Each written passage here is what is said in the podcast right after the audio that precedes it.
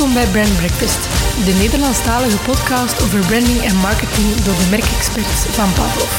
Schuif gezellig aan onze ontbijttafel, voel interessante topics, concrete tips en boeiende gasten. En haal meteen meer uit uw eigen merk.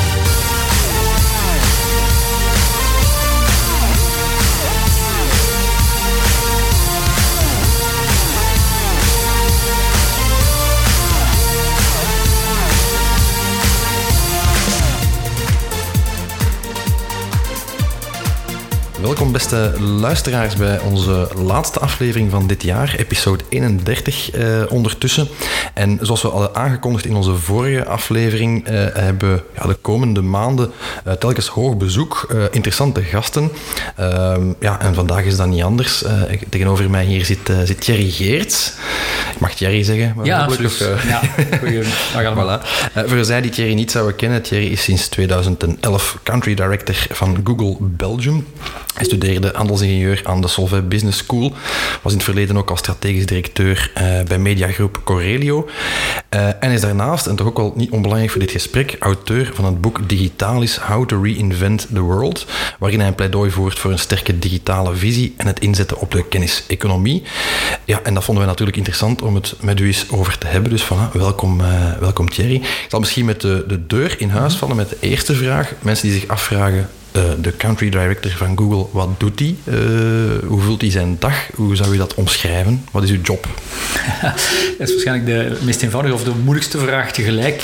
Uh, in eerste instantie run ik een business zoals iedere C E O bij wijze van spreken, van uh, ja, de omzet en dus de advertising voornamelijk, uh, maar ook uh, cloud computing die nu een grote uh, uh, groei kent bij ons, uh, maar marketing, legal en dat soort zaken. Maar ergens voel ik mij ook uh, ambassadeur van Google in België en maar ook ook van België binnen Google. Dus mijn rol is in okay. twee richtingen. Ja. Um, ik ga natuurlijk pleiten voor meer investeringen in, uh, in België, waaronder het datacenter, waar we ondertussen mm-hmm. uh, één komma zes miljard geïnvesteerd hebben. Um, maar ook uh, om, om, als er zaken gebeuren in België, de moeite waard zijn om, om te weten of dat ook naar, uh, naar Google te brengen. Ja. En maar voornamelijk samen te werken met het ecosysteem in België, bedrijven, media, Uh, en, en um, overheden om die transitie van de digitalisering mm. uh, niet te begeleiden, want het is niet aan ons om het te begeleiden, maar misschien context te gaan geven uh, door het feit dat wij, we zijn erin geboren en uh, kunnen we waarschijnlijk um, minstens als inspiratiebronnen dienen. Ja. En als jullie dat concreet, bijvoorbeeld de rol die, die, die Google als bedrijf daar speelt of als dienstverlener daar speelt, in die digitalisering, welke rol speelt u dan voor merken? Ik denk nu ook aan, aan de post-covid-periode die er hopelijk aankomt. Uh, hoe ziet u dat? Ja. Kijk, het bouwen van merken wordt uh, zeker in België nog op een vrij traditionele manier gedaan. Hè. Uh, traditionele adverteerders in België spenderen nog altijd twee derde van hun advertentiebudget op traditionele manier. Televisie, uh, krantaffichage. Ja. Uh, waar natuurlijk de consument uh, absoluut digitaal is in België. Uh, en, en dus gaan zeggen van, kijk, ten eerste is het belangrijk om die switch te gaan maken. Uh, en ten tweede, ja, hoe, hoe, doe, hoe doe je dat dan? Hè? Want dat is niet mm. zo makkelijker gezegd als je zegt van, ja, ik ga nu twee derde van mijn budget spenderen. Ja, ja, tuurlijk, digitaal. Ja. Ja, je moet het nog altijd goed gaan doen. En dus die begeleiding. Maar ik denk dat, dat daarvoor is er natuurlijk een heel ploeg bij ons van, van mensen die daarin gespecialiseerd zijn. Ik denk, mijn rol voornamelijk is um, uh, met bedrijfsleiders um, te gaan denken van, ja, doe die switch. En, en het is niet enkel advertising natuurlijk. Je moet daarvoor de cultuur veranderen. Natuurlijk, ja. uh, je, je moet ook zorgen dat je producten uh, nu passen bij de, bij de huidige tijdsgeest. Um, en, en, en dat heeft een hoop implicaties die we bespreken. Uh, waardoor dat het dan ook makkelijker wordt om digital advertising te doen. En hopelijk bij ons, maar dat is dan aan onze rol om dan de goede producten te bieden. Dat eens dat die digitale transformatie gebeurd is, dat er dan eventueel gekozen wordt voor onze, voor onze stak. Ja, en dat is dan ja, advertising, maar ook andere zaken neem ik aan. Allee, wij hier ja. bij Pavlov zijn trouwe gebruikers van de Google Works, Workspace, zoals dat dan zo mooi heet, ja, hè? De, ja. de G-suite van vroeger. Ja.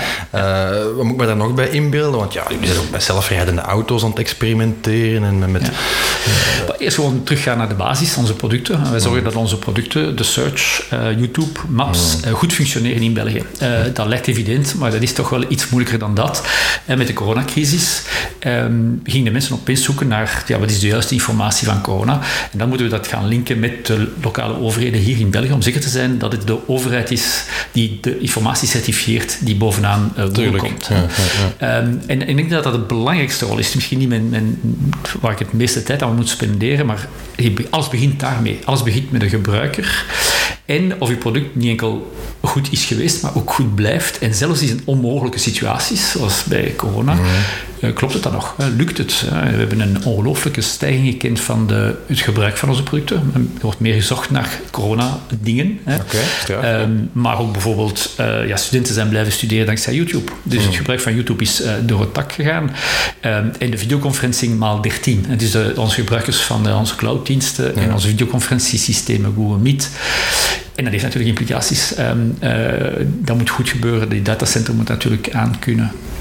En dat is het belangrijkste. Het tweede is, advertising is altijd onze grootste bron van, van inkomsten. Mm-hmm. En dat is dan digitale transformatie van merken en, um, en webshops en zo. Ja.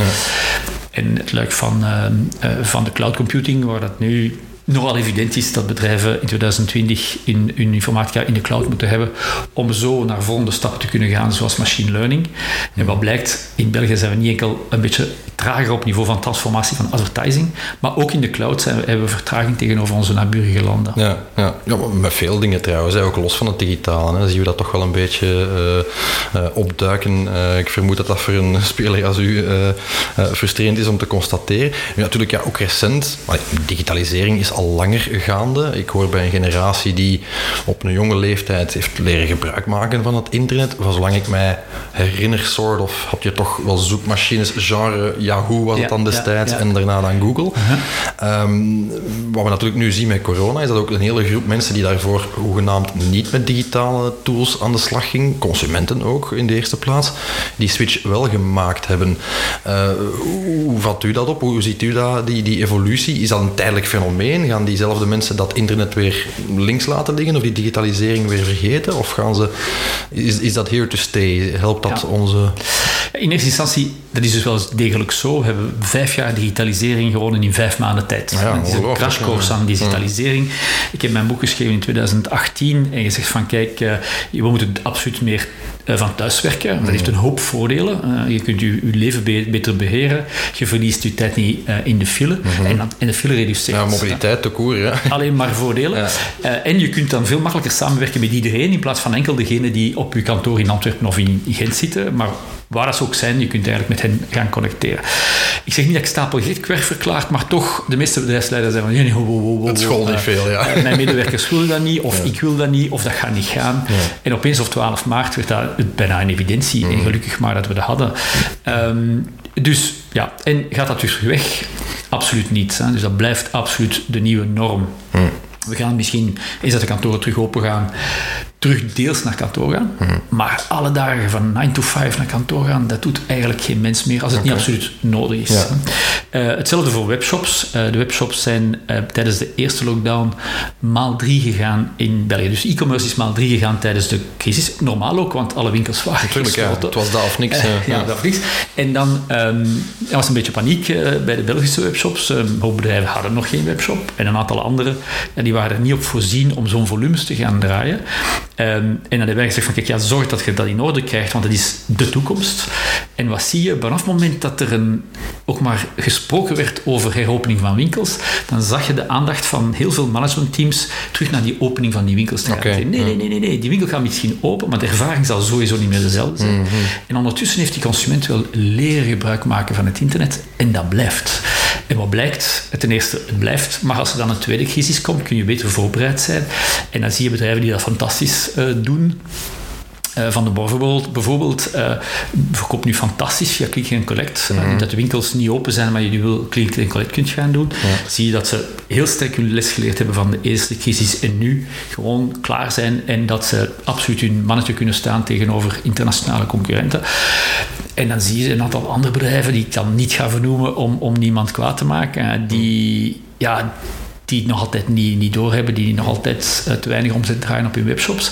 En in twintig eenentwintig, of zelfs na de crisis, hmm. ja, dat zal dat blijven. Hè. Allee, als wij nu een aantal dingen online hebben besteld en dat komt, dat komt niet in orde, dat komt snel, dat blijf je doen nadien. Ja, voilà, die convenience gewend daaraan als consument ook ja. natuurlijk. Hè. Ja. En dan kun je zeggen van, ah, dat is het nieuwe normaal. Hè. Dus het hmm. nieuwe normaal is dat het internet um, of de digital first is. Als je winkels hebt, dan is mijn webshop de eerste en dan ga ik eventueel mijn winkels bevoorraden en daarmee bezig zijn. Maar mijn eerste reflex in alle van de rapporteringen moet eigenlijk mijn webshop als eerste zijn. Okay. Maar het is zelfs geen nieuwe normaal, het is een never normaal. Het, gaat, uh, het is Peter Hinsen die dat trouwens uh, mm. als concept zegt. Je moet je eigenlijk voorbereiden voor een veranderende wereld. Mm. En dat is eigenlijk niet zo slecht, omdat ten eerste een starwereld is niet echt creatief, niet interessant, maar ook onze wereld is ook niet perfect. We moeten absoluut een aantal dingen corrigeren. Kijk maar naar de klimaatproblematiek. Uh, dus zeggen dat het voordien beter was, ja, dat, daar moeten we echt mee stoppen. Maar we moeten bereid zijn om die uh, agiliteit te hebben, om in te gaan met dingen zoals crisissen, uh, maar ook omgaan met nieuwe technologieën. En die nieuwe technologieën, dat is niet zo dat we nu weten wat de nieuwe technologieën zijn voor de komende tien jaar. Niemand kan dat eigenlijk voorspellen. Nee. Maar je kunt wel voorbereiden. Je kunt perfect voorbereiden op het onbekende. Okay. Uh, maar daarvoor moet je een instelling hebben van, we gaan geen plannen maken op vijf jaar die heel star zijn. We gaan wel een visie ontwikkelen van, waar wil ik met mijn merk naartoe gaan, waar wil ik met mijn producten naartoe gaan, met mijn bedrijf naartoe gaan. En dan, in functie van wat er allemaal kan gebeuren, heel flexibel kunnen omgaan. Om nog eens terug te komen op die retail, hè, want je zegt van ja, dat is, dat is het nieuwe normaal. Ja. Ik denk dat we daar allemaal wel, dat wel wat aanvoelen. Hè. Wij zien dat bij onze klanten uh, natuurlijk ook. Mm-hmm. Um, tegelijkertijd zegt men al tien, vijftien jaar, de traditionele retail, dat is gedaan. Zo in die winkelstraten zoals de Meijer, ja, dat, dat, uh, dat blijft allemaal niet duren. Soms lijken ze gelijk te krijgen, soms toch ook weer niet. Ik ga meteen mijn vraag ook uh, duiden, uh, Thierry, als dat mag. Uh, ik ben zelf persoonlijk een relatief coole minnaar van te ver doorgedreven digitalisering, omdat ik vind, naar uh, klantbeleving toe bijvoorbeeld, dat het heel wat van het fun, van het spontane eraf haalt. Hè. Het wordt een, bijna een transactie en, en je haalt de, de, het menselijke misschien voor een stukje weg. Uh, hoe ziet u dat? Is die retail, die traditionele brick and mortar, is dat voorbij? Uh, wordt dat herleid naar uh, inspiratiepunten slash click en collect points? Of, of zit, heeft dat nog een toekomst in, in, in harmonie ja. met dat digitale? Ik ga uh, terugkomen op het feit van uh, gaat het nu gebeuren of gaat het niet gebeuren? Daar wil ik even op terugkomen. Okay. Ik ga eerst de tweede ja. vraag beantwoorden. Um, ik ben het eigenlijk volledig met jou eens. Ik wil niet een puur technologische wereld waar dat mijn mensen niet meer tegenkomen, waar we nooit naar de winkel gaan. Dus, maar dat hoeft ook niet. Dat is, daar gaat de technologie eigenlijk niet over. Nee, nee, exact, ja. Technologie gaat over een nieuw hulpmiddel. Hmm. Meer dan een hulpmiddel, eigenlijk een evolutie, maar allemaal hulpmiddelen die maken dat je een aantal zaken, saaie, niet leuke dingen niet meer moet doen. Hmm. Hè? Um, naar een goedkope blokker gaan waar je eigenlijk afgeblaft wordt en, en waar dat, uh, ze de tapijt niet vervangen hebben in twintig jaar, dat hoef je niet meer te doen, want je vindt diezelfde artikel even goedkoop uh, online. Mm. En als, dan vind je, als je het niet in België vindt, dan vind je het wel in Nederland of ergens anders. Ja. Um, maar de winkelier die het wel gedaan heeft, namelijk inspirerende shops, um, uh, leuke bediening, um, altijd nieuwigheden waar ik wil naar gaan kijken, die gaan natuurlijk nog voller trekken. Mm-hmm. Maar ik doe dat heel graag, fun shopping, uh, voor alle duidelijkheid. Maar ik vind het ook hatelijk, als ik dat doe, dat ik me al die zakken moet sleuren. Mm. Ja? En dus je combineert dan de twee. Je komt naar de winkel, je kiest iets, maar dat wordt thuis geleverd. Okay. Ja? Dus ja. je combineert die verschillende zaken. Ik denk dat af en toe wil je een nieuwe keuken zetten en dan kijk je naar die elektro en dan wil je naar de winkel gaan om die te bezien. Maar als je vatwasser nu kapot is, dan wil je nu een nieuwe. Mm. Dan heb je geen tijd om een winkel af te dweilen. En je zorgt dat er een e-commerce leverancier je morgen een nieuwe vaatwasser levert en die kies je dan online en ze komen dan ook morgen leveren en ze gaan enkel weg als het ook niet werkt. Je ziet het verschil tussen de twee. Ja. En, en dus het is niet en, en of, of, of gaan we nu enkel digitaal of gaan we nu enkel in de winkel gaan lopen. Nee, nee, het wordt een combinatie van beide. Maar de consument gaat altijd beginnen van digitaal eerst. Want het gaat eerst kijken naar convenience. Ik kan het zeggen, is convenience dan de customer journey van de toekomst? Moet die dan volledig uh, convenience georiënteerd zijn? Kijk, je wilt dus waarschijnlijk naar een wijnwinkel gaan om uh, een aantal verschillende wijnen te kiezen en daarover te praten. Maar eerst dat je goede wijn hebt gevonden, dan wil je niet iedere keer terug naar die winkel om te sleuren met drie dozen wijn. Hmm. Dus je wilt dan je keuze bevestigen om die bij je winkelier te kopen. En als op zeker moment dat die winkelier twintig procent duurder is dan een ander, dan riskeer je eventueel weg te gaan. Mm. Maar er is een groot verschil. Niemand wil nog naar de winkel gaan om recurrente artikels te gaan halen. Mm. Hè. Dus je hebt wel andere dingen te doen op zaterdag dan in een winkel te gaan waar de service toch niet echt altijd aanwezig is en daar iedere keer dezelfde dingen in je kaartje mm. te gaan halen. Hè. Nu, je kunt dan nog voor, voor de bloemkool, kun je nog zeggen, maar voor mijn bloemkool zal ik nog wel gaan. Maar voor een aantal andere dingen niet. Hè. Ga je nog naar een winkel om uh, inktvullingen uh, voor, voor je printer te gaan halen. Ja, nee, dat, dat laat je gewoon leveren. Mm. En ook je, je Nespresso-vullingen, dat wil je gewoon laten leveren. Um, dus begrijp, het is heel verschillend per product. Mm. Er bestaat geen standaard. Standaard is, de technologie is aanwezig, de consument is veranderd en de wereld is veranderd. Ja. En dit, al die dingen gaan nog blijven veranderen. Ja. Maar daarin moet ieder bedrijf natuurlijk zijn strategie gaan ontwikkelen en vermijden om op de technologische hypes te springen. Ja. Uh, tien, twintig jaar geleden was Second Life de hype. Ja. Uh, en die moest op Second Life zijn. Nog, Juist, ja. Ik denk dat veel luisteraars niet meer zullen weten wat Second Life was. Nee, dat zie je ook in winkels, dat er soms van die dingen verschijnen, zo van die, uh, wat is, van die palen waar er dan iets technologisch gebeurt. Ja. En ja. dat verdwijnt even snel. Maar je moet zien wat de fundamentele tendensen zijn. En dat is dat de mensen communiceren via die digital devices. Dat ze daar meerderheid van hun tijd op spenderen. Dus als je wilt adverteren, moet je daar ook zijn. Hmm. Maar dat ze een heel sterke experience willen hebben. En dat kun je perfect nog uh, live gaan meemaken. Hmm. Nu op uw tweede vraag om te zeggen van... Ja, maar gaat dat nu wel gebeuren? Want ja, dat wordt al heel lang aangekondigd. Um, uh, vergis u niet, ik heb niet al mijn leven in uh, digitaal doorgebracht. In het begin van de, uh, van de jaren twintig, dus uh, in, in negentien negenennegentig, ben ik uh, huis-aan-huisbladen gaan leiden. En ik heb al, ik paspartout ontwikkeld, een huis-aan-huisblad. Voor vier miljoen exemplaren per week papier, ja. Stel u voor. En begin van de jaren tweeduizend was het, uh, de internethype. En de overtuiging was, uh, de zoekertjes die gaan verdwijnen. Mm. Ja. En wat bleek, wij bleven maar zoekertjes verkopen. Hmm. En die deden het zelfs fantastisch. Uh, zeker I M O en werk en zo, zoekertjes deden het fantastisch. En dus, van, het, van de paniek van de begin tweeduizend, te zeggen, ja, wat gaan we doen? Want al dat, die omzet van die zoekertjes gaan verdwijnen. Hmm. En twee jaar later blijkt dat nog altijd te groeien. Dus we dachten van, ja, niks aan de hand. Hmm. Uh, we voelen wel wat erosie van de kleine zoekertjes. En, en die gaan naar wat uh, uh, chicere zoekertjes voor een huis te kopen of zo. Maar... En, en je verliest je attentie, omdat het, het heeft, je dacht dat het iets ging worden, het is niets geworden. En je ziet dat je markt wel een beetje afkalft, maar no paniek, en je doet niets. Hè. En in tweeduizend acht, met de financiële crisis, in een jaar tijd, zijn we bij wijze van spreken alle zoekertjes kwijtgedaan. In tweeduizend acht is er niets gebeurd van technologie. De technologie om die zoekertjes online te hebben, die bestonden er vooral. Maar er was een schok, een financiële schok. En op dat moment hebben immobiliënmakelaars gezegd van, moet ik eigenlijk nog zoveel geld uitgeven aan een printadvertentie? Ik moet misschien eigenlijk op internet mijn, uh, mijn goede aanbieden. En dus technologie gebeurt met horten en stoten. Het is niet op het moment dat de technologie aanwezig is, dat die ook succesvol aanwezig is en succesvol toch toepast. Dat is al veel gebeurd, hè. Ja. Ander fantastisch voorbeeld. Um, toen ik begon bij Google, zeiden al mijn vrienden of businessmensen rondom mij, ja, ja, maar ik wil alles online kopen, ik begrijp je. Allemaal goed, die webshop-toestanden. Maar schoenen, dat koop ik, dat ga ik echt nooit online kopen. Okay. Ja? En opeens kwam Zalando. Ja. En in een jaar tijd bestelt, bestelde iedereen schoenen online. Ja.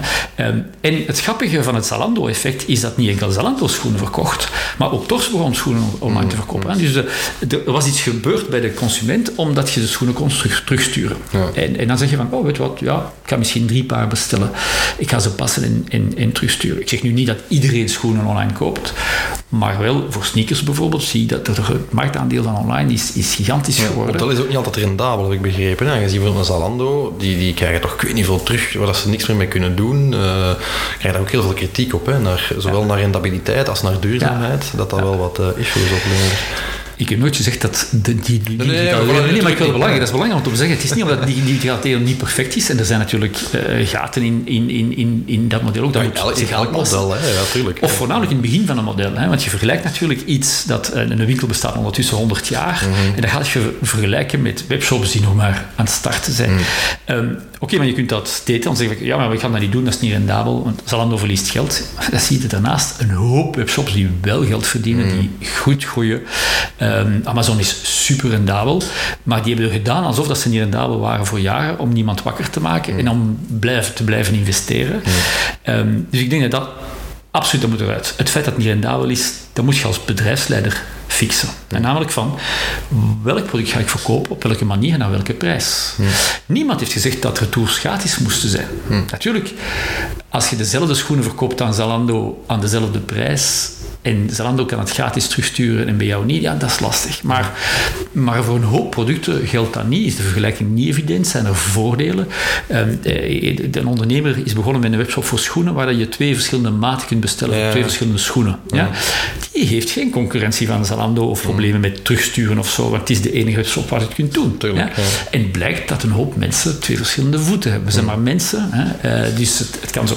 Dus je moet op een andere manier gaan kijken. Als je jezelfde model repliceert online, kan het inderdaad zijn dat je een commodity wordt hmm. en dat er druk is op de prijzen. Hmm. Niets nieuws hoor.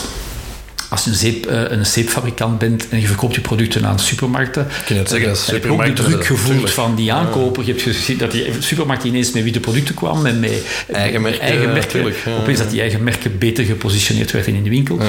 Dus op dat vlak echt niks nieuws. En het, de fout van heel veel van bedrijven zeggen, kijk, ja, nee, nee, daar zijn een hoop problemen, daar ga ik niet naartoe. Mm. Ze vergeten dat ze problemen hebben in hun huidig model, dat hun mm. huidig model ook afkalft. En dat het net een opportuniteit is om nieuwe opportuniteiten te gaan mm. kijken en soms meer rendabele businessmodellen te gaan vinden. Oké. Okay. En los van convenience bijvoorbeeld voor, voor een doorsnee consument of een doorsnee bedrijf, hè, die, die kunnen telewerken en zo verder. Um, ik maak mij soms wel ook wel eens zorgen, ik spreek daar ook over in, in lezingen en trouwens ook in mijn laatste boek. Niet alle digitalisering komt per definitie ons als consumenten of als werknemers uh, ten goede. Uh, wat is uw visie daarop? Ik zal een voorbeeld geven. Uh, we vinden het allemaal leuk in de bankwereld dat we niet meer voor elke overschrijving aan een loket moeten gaan staan. Aan de andere kant willen we wel, op het moment dat het over serious business gaat, willen wij wel een face-to-face meeting. En dat is een tijd heel erg moeilijk geweest. Ik, ik constateer in de financiële sector verschillende spelers die daarop terugkomen, die echt ja. terug investeren daarin. Ja. Omdat ze ook hebben gezien, maar ja, niet elke chatbot is een oplossing voor elk probleem. En dat is voor ons handig dat we zo'n systeem hebben, maar voor die klant misschien niet. Uh, maar dat is de, dan bent u bij de verkeerde bank. Uh, ja.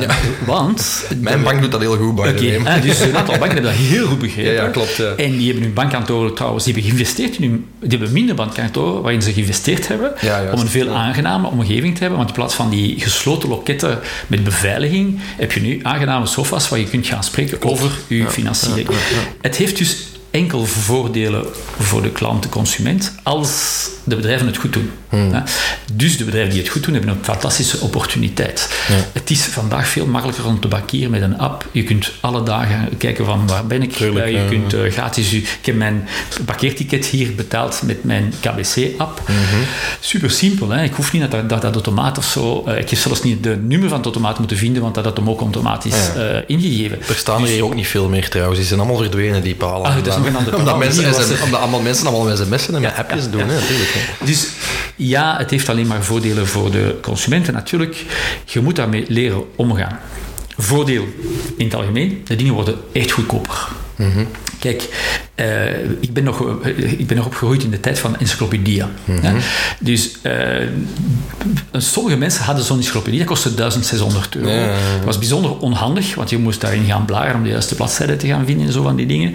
En nu hebben vier miljard mensen in de wereld toegang tot een gratis encyclopedie die meer up-to-date is mm-hmm. en veel makkelijker te gebruiken is. Die heeft gewoon altijd met u mee. Mm-hmm. De smartphone die we hier hebben liggen, die kost misschien tweehonderd euro of vierhonderd euro. Um, de waarde hiervan in negentien negentig was dertig miljoen euro. Hmm. Namelijk alles wat je kunt doen met een smartphone die je vandaag gewoon mee hebt, is de waarde voor de consument is dertig miljoen euro. Dus we zijn als consument, gebruiker van digitalisering, allemaal dertig miljoen euro rijker geworden. Natuurlijk, we, we berekenen dat is niet zo, maar eigenlijk... Nee, nee, tuurlijk, ja. Moest je zoiets hebben in negentien negentig, dan was je... Dan iedereen zou zeggen van... Wow, dat is echt dat is de rijkste mens van de wereld. Ja, dat was een competitief ja. voordeel geweest ook ja, waarschijnlijk. Ja, dat was een gigantisch competitief ja, voordeel ja, ja. geweest. Hè? Dus, maar natuurlijk, we worden ook een beetje over...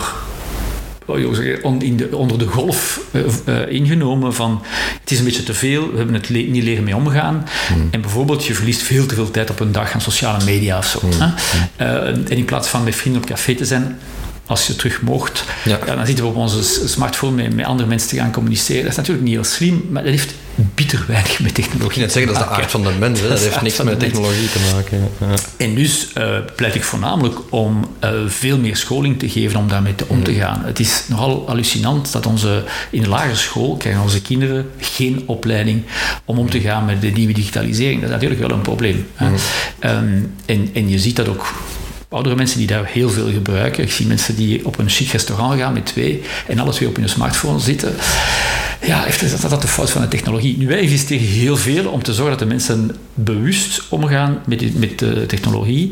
Uh, onder andere met Google My Account. Dat je kunt zeggen van, kijk, ik wil geen getargete reclame. Mm. Of uh, zet, zet die location maar af. Dat kan allemaal heel perfect. Mm-hmm. Een miljard mensen hebben dat gedaan. Dus ik vermoed toch wel dat het, dat het een nood was. Yeah. En ten tweede ook om er leren minder gebruik van maken. Hè. Dus mijn zet zich automatisch op slaapmodus uh, om half elf. En die wordt maar wakker uh, om ah, half zeven. Ja, ja.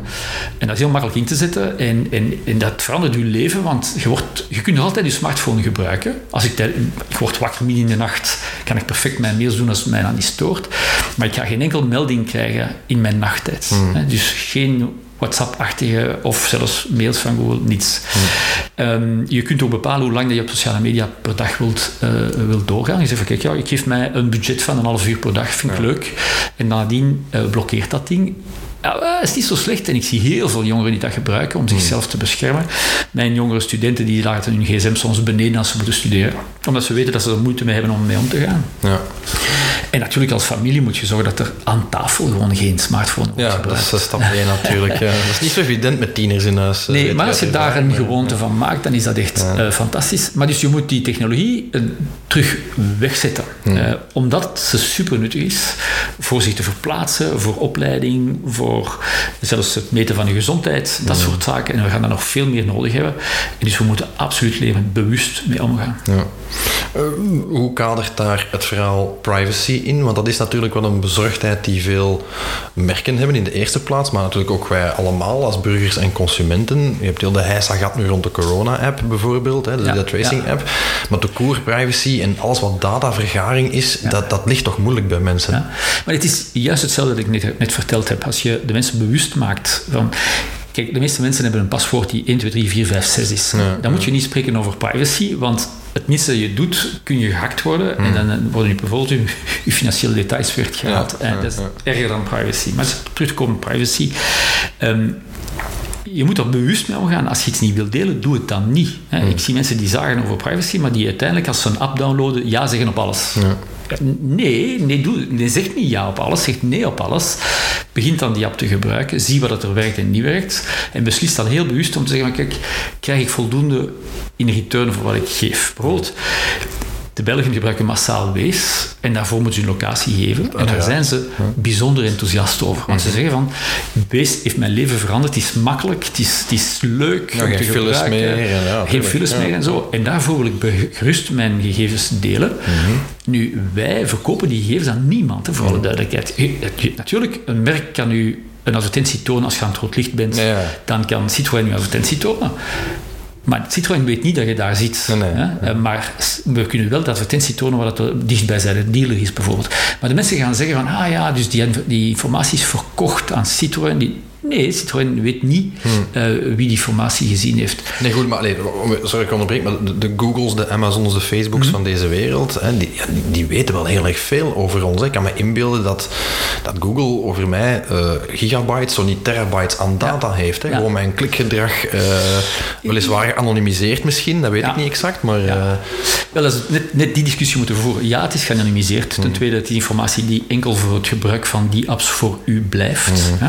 En er zijn heel zware straffen als je dat niet doet, voor alle duidelijkheid. Hè. De, de, ik denk dat de burger in Europa ook onderschat hoe sterk dat die G D P R-wetgeving wel is.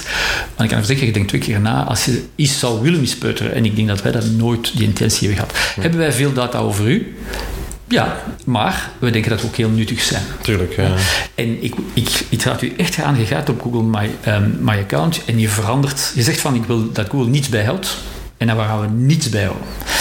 Maar het is toch heel handig dat je iets zoekt op je, uh, op je laptop en dat je nadien op je smartphone kijkt en dat je je, je, je zoek uh, Tuurlijk, kunt uh, verder zetten. En je paswoorden zijn gesynchroniseerd. Ja. Van heel de, uh. Maar als je dat niet graag hebt, doet dat niet. Maar ik kan u verzekeren dat wij, wij gaan voor iedere keer dat we een data gebruiken van iemand, gaan nadenken van, is dat, is dat een waarde voor de persoon? Hmm. Ja? Hmm. En indien niet, dan gaan we dat niet doen. Hmm. En ik denk dat je daar echt...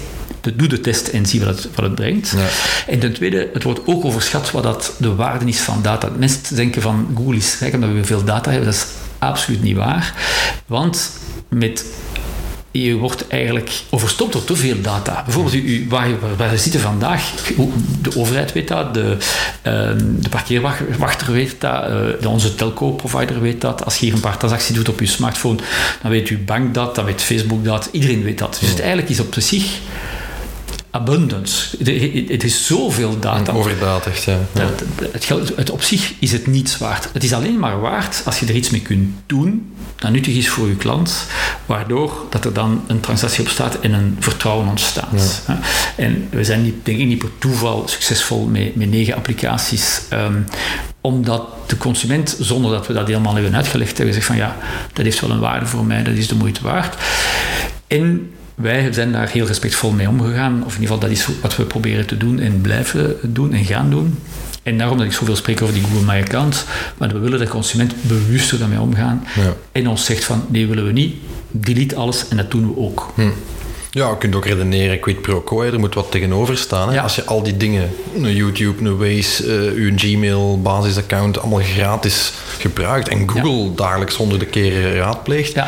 en dan moet je misschien ook wel bereid zijn van daar iets voor in ruil te doen. Hè? Ja. En uh, het komt u inderdaad maar te goed als consument, want je krijgt bijvoorbeeld customized uh, advertenties. Ja. En uh, misschien mijn volgende vraag ook, want in onze vorige aflevering hebben we het gehad over, over behavioral marketing, hè? Over de mogelijkheid om op basis van profielen tegenwoordig ook al op televisie, digiboxen kunnen dat tegenwoordig ook lopen testen. Mm-hmm. Um, met print kan het ook. Hè. Een Colruyt die, die, die uh, gepersonaliseerde promoties geeft, afhankelijk ja. van uw koopgedrag. Ja. Um, ja, dat is, ik neem ik aan, voor, voor een speler als Google is daar pionier in uiteindelijk, hè, met AdWords. Uh. Ja, kijk, we zijn tot de constatatie gekomen dat de consument vindt het een beetje raar dat hij getargete advertenties krijgt. Maar dat vind je ook goed, dat vind je ook nuttig. Het is veel nuttiger om een getarget advertentie te krijgen. Als ik een auto zoek, dat ik een advertentie krijg over auto's, vind je nuttig. Als ik op dat moment een advertentie krijg voor, um, voor luiers en ik heb geen baby's, ja, of, dat is bijzonder storend. Verband, wij als mannen bij wijze van spreken. Ja. Ja. Dus we hebben het liefst uh, heel intrusieve reclame waar je niets aan hebt. Hmm. Ofwel reclame die toegepast is wat, wat je wilt of nodig hebt en waar je iets mee kunt doen, of de mogelijkheid om het af te zetten. Hmm. Dat is nog altijd de mogelijkheid die je, hmm. die je hebt. En we hebben testen gedaan met, met bijvoorbeeld YouTube om te zeggen, kijk, de mensen of kunnen ofwel reclame zien op YouTube, ofwel betalen voor YouTube. Hè? En dan zie je dat de mensen zeggen, nee, nee, weet je wat, ja. die advertentie wel zien. Voilà. Um, en dus, dat is inderdaad de keuze die je kunt doen. Ofwel neem je een Netflix-abonnement en dan betaal je toch wel, toch wel wat geld. Hè? Het lijkt niets per maand, maar het is toch wel wat geld. En dan krijg je geen advertenties. Ofwel kijken naar gratis uh, dingen, gebruiken gratis systemen. Ja. En dan zie je advertenties en, ik blijf erbij, je moet dan zelf bepalen of je die getarget wilt of niet. Ja. Maar om naar de bedrijven toe, terug te gaan, vandaag wil een consument een persoonlijke service. Mm. Je wilt geen standaard mens meer zijn. Nee, segment of one, hè, natuurlijk. Ja. En, en, en mijn bank moet mij persoonlijk aanspreken. Je wilt niet iedere keer opnieuw zeggen dat je Thierry bent en, en, en, en dat je een aantal, aantal beleggingen hebt of een aantal leningen. Ja. Um, de bank moet dat weten. Je gaat in een relatie en je zegt van, jij is verondersteld van dat te weten. Je wilt ook niet iedere keer dat je naar een website van een, van, een, van, een, van een bedrijf gaat, dat je iedere keer je taal moet inzetten, opnieuw je betaalgegevens wil aanzetten. En, en, en dus moeten we dat met heel veel respect doen om te vermijden dat het intrusief zou zijn. Maar je moet een persoonlijke service kunnen bieden. Ja. En vandaag kun je een persoonlijke service aanbieden op een grotere schaal.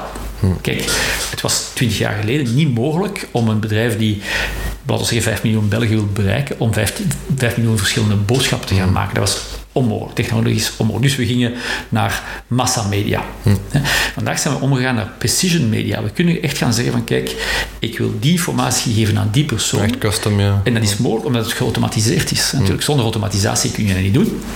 Maar je kunt perfect een, een advertentie zetten waar iedereen met zijn naam wordt benoemd en ook in functie van wat hem voordien heeft gekocht of niet gekocht, ja. gaan, gaan targeten. Um, De volgende evolutie, dus we gaan van broadcast media naar precision uh, uh, advertising en we gaan naar um, prediction uh, advertising. Mm-hmm. Je gaat nadenken met machine learning. Je hebt nu de marketing geautomatiseerd om dat persoonlijk te kunnen gaan doen. En als je daar nu machine learning aan toevoegt, dan kun je meer gaan predictief gaan denken. In plaats van te reageren op wat er nu gebeurt bij je klant, kun je dan zeggen van, hè, de klant gaat waarschijnlijk dat nodig hebben. Ja, zoals Amazon zegt, van we doen zelfs predictive shopping. Hè. Het wordt gewoon geleverd. Moet ja. je het niet hebben, stuur het terug. Maar wij gaan ervan uit aan uw klik en... Eén keer per maand... Uh, voilà, uh, dat je zoveel melk nodig de, hebt ja. en zoveel uh, ja. toiletpapier. Ja. Ja. Maar dus hetzelfde voor advertising gaat hetzelfde mm, gaan doen. Mm. Maar daarvoor moet je natuurlijk absoluut door de precision area gaan. Namelijk het automatiseren van je marketing. Hè. Dat is um, uh, uh, automatisch marketing. Mm. Uh, dat is absoluut noodzakelijk voordat je een stap kunt zetten om naar machine learning te gaan ja. gebruiken voor je marketing. En dat is absoluut niet non-persoonlijk, dat is heel persoonlijk. Dat maakt dat er een betere relatie kan zijn tussen de consument en het bedrijf. En voor een marketeer, in plaats van die eigenlijk domme repetitieve taken te moeten gaan doen, mm. kun je echt gaan bezighouden met strategie. Ja. En die strategie gaan programmeren in de machine en ook machine learning gebruiken om te laten meedenken. Ja. Want die, heeft, die computer heeft zoveel informatie dat je als marketeer niet alles zelf kunt analyseren. Maar meer dan ooit hebben we natuurlijk marketingstrategen nodig. Marketing, marketeers die begrijpen ten eerste wat de consument echt wil, wie dat, dat is, wat het wat de product ja. kan of niet kan, of de service. En die die tools kan gebruiken om op de juiste manier de tools in te zetten en niet op gadgets te reageren. Ja. Is dat uh, wat u nu net allemaal omschrijft, hè? Dus die dienstverlening, die, die ja, snelheid voor een stuk, maar ook, ook uh, personalisering als dusdanig. Is dat de added value die een Google heeft voor een merk vandaag? Of... Uh Ja, dat dat eerste, we, hebben, we hebben natuurlijk met onze verschillende producten het bereik. Dus ja, we, reach, we, we bereiken ja, ja. grosso modo alle Belgen verschillende keren, op verschillende manieren. Mm-hmm. En wel maar op het moment dat het nuttig is voor hen. Mm-hmm. En waar, je dan, waar we merken helpen om in functie van hun noden, wat ze zoeken, die juiste, dat juiste moment gaan kiezen. Okay. Want je kunt de mensen dus honderdvijftig keer per dag bereiken met hun smartphone, maar dat gaat je dus niet doen. En je mm. moet het enkel doen op het moment dat het nuttig is. Dus, ja. waar wij gaan, dus we hebben eerst dat bereik en op een nuttige manier en dan kunnen we de juiste bereik daaruit halen. En dan met, uh, met ons uh, um, Google Marketing Platform helpen we ook te automatiseren, waardoor dat je niet enkel als merk via de Google-platformen mensen kunnen bereiken, maar ook via uitgevers. Hmm. Dus advertenties die bij andere websites staan, kunnen op datzelfde platform beheerd worden. En dus als marketeer heb je een overzicht, niet enkel over de Google-producten, maar over jouw ja, hele digitale content, contentnetwerk eigenlijk, ja. als het ware. Ja. Ja. En wij zijn een A I-first company sinds twintig zestien. Dat wil zeggen dat we al uh, toch vier jaar bezig zijn met machine learning daarin toe te passen. Dat wil zeggen dat een K M O vandaag die ons platform gebruikt, nu al toegang heeft tot machine learning in zijn, in zijn campagnes. Mm, mm. Hè? Um, sommigen gewoon zelfs bijna onbewust, omdat ze dat op aangezet en dat die ja, natuurlijk vanzelf. Ja. Uh, maar een aantal heel grote bekende adverteerders doen dat. Uh, de bol punt coms van deze wereld toen, gaan daar heel, um, heel goed mee om. Maar dus, idem dito voor Belgische adverteerders en marketeers. Mm. Maak daar gebruik van. Het is vandaag. Dus machine learning op advertising is vandaag. Hè. Is niet een, ik ben hier niet aan het spreken over iets dat in vier jaar gaat gebeuren. Dat is geen science fiction. Ja. Absoluut geen science fiction. Ja. Het is er vandaag. Gebruik het. Dat wil niet zeggen dat je nu ineens alles daarop moet zetten. Ik zeg niet dat je niet af en toe uh, andere campagnes nodig hebt. Ja. Maar ja, je moet minstens zestig procent van je budget digitaal spenderen, want daar is de consument in ieder geval. En dat niet blindelings gaan doen, maar daarmee experimenteren. En de tools van vandaag gebruiken en de magie ervan gebruiken. Oké. Okay. Misschien om af te ronden nog een, een laatste vraag die ik mij stel. Als, als je nu één advies mocht geven rond digitalisering of anderzijds aan, aan een Belgisch of Nederlands merk, waar, waar moeten zij mee bezig zijn? We hebben het er in het begin van het gesprek ook al even over gehad, ja. uh, post-covid, maar tout court, wat is ja. het advies dat je zou geven? Misschien van uh, niet te kijken naar de technologie, mm-hmm. maar kijken naar de maatschappij en de consument. Alright. Hè? Dus mm-hmm. het gaat eigenlijk niet over technologie. De technologie is maar een middel. Dat is een tool, ja. Je kan be excited about technology, maar ik, ik ben dat deels, maar het is eigenlijk niet interessant. Mm. Het, het interessant is, ik heb hier een aantal uh, uh, burgers die klanten moeten worden. Hè. uh, ik heb een product met een aantal fantastische uh, mogelijkheden of die U S P's he, hebben. En waar leeft die mens vandaag? Ah, die gebruikt die e-commerce. Ja, dan moet ik dat ook doen. Ik moet misschien... En ook, waar gaat die consument naartoe? Hè? Hoe kan ik voorspellen welke ring dat dat uitgaat? En ik kan eigenlijk vandaag perfect zeggen, voor mijn strategie twintig eenentwintig, is het nogal evident dat mijn webshop bovenaan staat. Maar ik ga je dat niet zeggen, omdat je dat moet doen. Ik ga je gewoon zeggen van, kijk naar je consument, zie wat er evolueert. Um, en dan kun je een aantal tendensen voor zijn. Ja. Je ziet dat we, we zijn van P C-internet naar mobiel internet gegaan. Wel, de volgende stap is ambient computing. Hè. Dat wil zeggen dat je dat internet gaat overal oppoppen in toestellen rond u. En, en dat maakt dat uw merkbeleving Wat dat ook betekent voor uw eigen merk. Ja. Ook gaat uit die smartphone moeten gaan en naar de volgende stap gaan. Ja, overal gewoon... Uh, ja. Moet je dan alles inzetten op voice op één januari? Nee, ja. want dat is nog niet een geval. Maar je gaat wel merken dat bijvoorbeeld uh, K W C lanceert Kate, een personal assistant met artificiële ja. intelligentie. Wel, dat is een intelligente manier om K W C, om die ervaring te doen, om te beginnen met consument, te wetende dat die A I er is. Ja. En dat dat iets nieuws is gaan betekenen voor een bank. Dus hoe bent u als bedrijf ook een assistent in het leven van uw consument? En dan kun je zeggen, ja, maar ik verkoop margarine, ik ben geen assistent in uh, het leven van mij. Hè? Fout. Solo maakt websites met fantastische recepten um, uh, voor, uh, voor cakes te bakken, waar je per toeval ook natuurlijk uh, Solo uh, margarine gaat gebruiken. Maar dus je kunt met ieder product heel relevant zijn in het leven van iemand. Daar daarvoor moet je op een andere manier gaan nadenken over het product dan gewoon ik verkoop margarine en mijn concurrent is de concurrent. Nee, nee, nee, nee, nee, nee, daar gaat het niet over. Dat is een vraag die ik vaak krijg. Ja, ik heb geen sexy product, hoe kan ik daar brandinggewijs iets mee doen? Ja, maar iets moet niet sexy zijn, iets moet relevant en of waardevol zijn, ja. het liefste beide. Ja. Hè? Ja. Ja. Ja. Uh, en dat moet je voornamelijk in toog houden. Die relevantie van, van, van je product of je mm. merk. Of je, en hoe kan je merk relevant blijven? En dat doe je met de middelen van vandaag en morgen. Laat die middelen van gisteren los. Uh, okay. Eventueel moet je ze nog laten uitvoeren, maar dan zet je daar een jonge marketeer uit om dan toch je folder te maken en je zorgt dat je senior mensen bezig zijn met de toekomst. Okay. En ik zie het tegenovergestelde gebeuren. Hè. Ze zetten jongeren op de toekomst en, en de traditionele marketeer gaat dan nog, ik zal niet zeggen een telefoongids printen, want die is net gestopt, ja, klopt, maar ja. je, je ziet wat ik, uh, wat ik wil bedoelen. Ja, ja. Um, uh, bijvoorbeeld die, die printmailings van Colruyt, die, die, draai, die draaien nu. Wel, laat daar een junior marketing op draaien en zorg dat je, dat je nu echt een digitaal merk bouwt. Ja, ja. Oké, okay, goed. Amai, uh, veel om over na te denken. Vermoedelijk ook voor de luisteraars. Hopelijk heel wat inspiratie en uh, de goesting gekregen, mocht dat nog niet het geval zijn, om u te verdiepen in alles wat digitalisering en artificiële intelligentie is.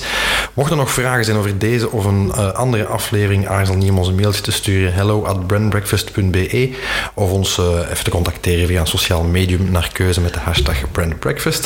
Ik zou zeggen, like de aflevering, uh, abonneer u op de podcast. En uh, ja, in elk geval enorm bedankt voor het luisteren. En Thierry, uh, waanzinnig bedankt voor uw tijd en al uw uh, inzichten. Uh, Graag gedaan. Vond Succes. Het, ik vond het alvast zeer interessant en ik hoop de luisteraars ook. Dank je wel. Dank u.